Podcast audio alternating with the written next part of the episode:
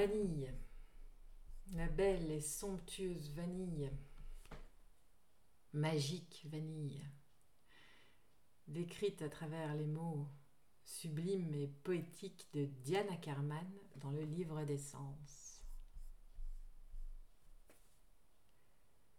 J'aurais pu choisir des gousses en provenance de Seychelles, de Tahiti, de Polynésie, d'Ouganda, du Mexique, des îles Tonga, de Java, d'Indonésie, de l'archipel des Comores et d'autres lieux. Mais j'aime la forme oblongue et sensuelle de celle de Madagascar et leur revêtement sombre et riche et souple qui fait penser à des cheveux soigneusement tressés ou à la fourrure d'un petit animal aquatique. Certains connaisseurs préfèrent la gousse de Tahiti, plus petite, plus grasse et plus humide, bien qu'elle contienne moins de vanilline et que son humidité soit due non à des huiles odorantes, mais à la présence d'eau. Ou le parfum de fumée des gousses de Java, on les sèche en partie au feu de bois, ou celui, plus maltais, de celle des Comores. La vraie vanille vient surtout des îles de l'océan Indien, Madagascar, La Réunion, l'archipel des Comores, qui en produisent 1000 tonnes par an. Mais il est rare que nous y ayons droit.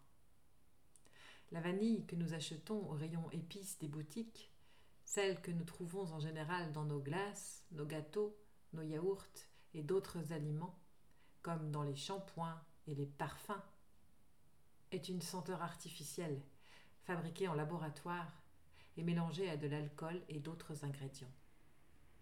Marshall McLuhan nous a prévenus. Nous nous éloignons tellement du goût véritable de la vie que nous avons commencé de préférer l'artifice. Et nous nous contentons de manger les descriptions du menu plutôt que les plats eux-mêmes. Tant de gens se servent depuis si longtemps d'une vanille artificielle qui sent le médicament qu'ils n'ont aucune idée du goût et de l'odeur réelle de la vanille. La vraie vanille, avec ses voiles d'arômes et le léger enivrement de son goût, fait apparaître la vanille synthétique comme une pauvre caricature. La vanilline n'est pas l'unique parfum de la vraie vanille, mais c'est le seul que l'on produise synthétiquement à partir d'huile de clous de girofle, de goudron de houille et d'autres substances inattendues, mais surtout, maintenant, de sous-produits du sulfite de l'industrie de la pâte à papier. La vanille véritable varie selon un éventail qui va de doux et cendreux à humide et terreux. Tout dépend des gousses, de leur fraîcheur, de leur pays d'origine, de la façon dont on les a séchées, pendant combien de temps et à quelle température. Traverser une cuisine où des gousses de vanille baignent dans une puissante énigme aromatique, et sans même vous en rendre compte, vous pousserez un murmure de satisfaction. En réalité, la vanille est une odeur autant qu'un goût. Gorgez votre odorat de la vibrante éloquence de la vanille, et vous pouvez goûter celle-ci. C'est quelque chose de plus sauvage et souterrain que ce que l'on éprouve dans une confiserie. Sans doute est-ce le fauve, la vanille à l'état pur, qui vous la sert l'essence. Mais non. Les gousses de vanille que nous prisons n'ont rien de délectable au moment où on les trouve dans la jungle. De toutes les cultures alimentaires du monde, celle de la vanille est celle qui exige le plus de travail. Il faut de longues heures fastidieuses de soins manuels pour que les orchidées de la vanille deviennent des fruits, puis pour que les fruits atteignent leur degré de succulence. La vanille vient de la cosse allongée d'une orchidée grimpante dont les fleurs, d'un blanc verdâtre, s'épanouissent un bref moment et ne dégagent aucun parfum. La floraison ne durant qu'un jour, il faut les féconder à la main à l'heure exacte.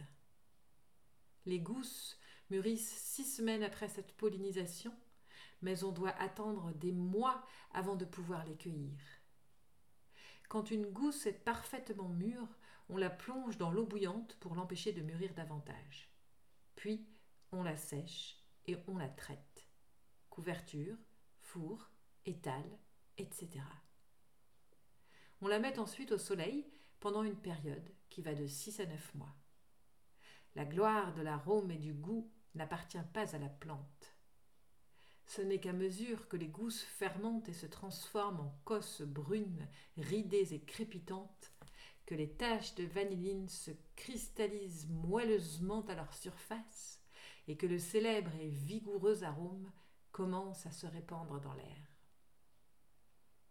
En 1518, Cortés remarqua le premier que les Aztèques parfumaient leur chocolat avec des cosses pilées de vanille qu'ils appelaient Euh, je ne sais, pas comment, ça se prononce. Que Moctezuma en buvait une infusion, véritable baume royal, et exigeait de ses sujets le tribut de gousse de vanille. Les Espagnols appelèrent la gousse vainilla, petit fourreau. D'après le latin vagina, sa forme allongée et la petite fente au bout devant leur rappeler ce qui leur manquait dans leur solitude. Cortés estima suffisamment la vanille pour en rapporter de pleins sacs en Europe, en même temps que l'or, l'argent, les bijoux et le chocolat des Aztèques. L'Europe s'enflamma pour la vanille, surtout combinée avec le chocolat, et en fit un aphrodisiaque. Si précieuse et désirable que fût la vanille, personne n'aurait imaginé comment la cultiver en dehors du Mexique. Le problème était typique du délicat écosystème de la forêt et montrait combien cette verte luxuriance sauvage est en vérité fragile, mais personne ne s'en rendait compte. Bien que le pollen soit apporté à nombre de plantes tropicales par les insectes, les oiseaux et les chauves-souris, l'orchidée de la vanille n'est fertilisée que par un seul type d'abeille, la minuscule mélipone. En 1836, un Belge découvrit le secret de la vie sexuelle de cette orchidée quand il vit la mélipone s'affairer en bourdonnant. Puis les Français mirent au point une méthode de pollinisation manuelle et créèrent des plantations dans leurs îles de l'océan Indien, ainsi qu'en Insulinde et aux Antilles. Les Hollandais implantèrent la vanille en Indonésie et les Anglais en Inde. La teinture de vanille n'apparut pas aux États-Unis avant le début du XIXe siècle, mais ce fut pour aussitôt séduire l'Américain en son impatience, son horreur des complications et le piaffement de sa vie qui ont pour synonyme commun la commodité. Les Européens utilisaient la gousse de vanille, se régalaient de sa texture, de son goût, de son parfum, mais nous aimions mieux la voir réduite et mise en bouteille. La demande augmenta, la vanille devint synthétique, et le monde flotta sur un manteau d'arômes au rabais.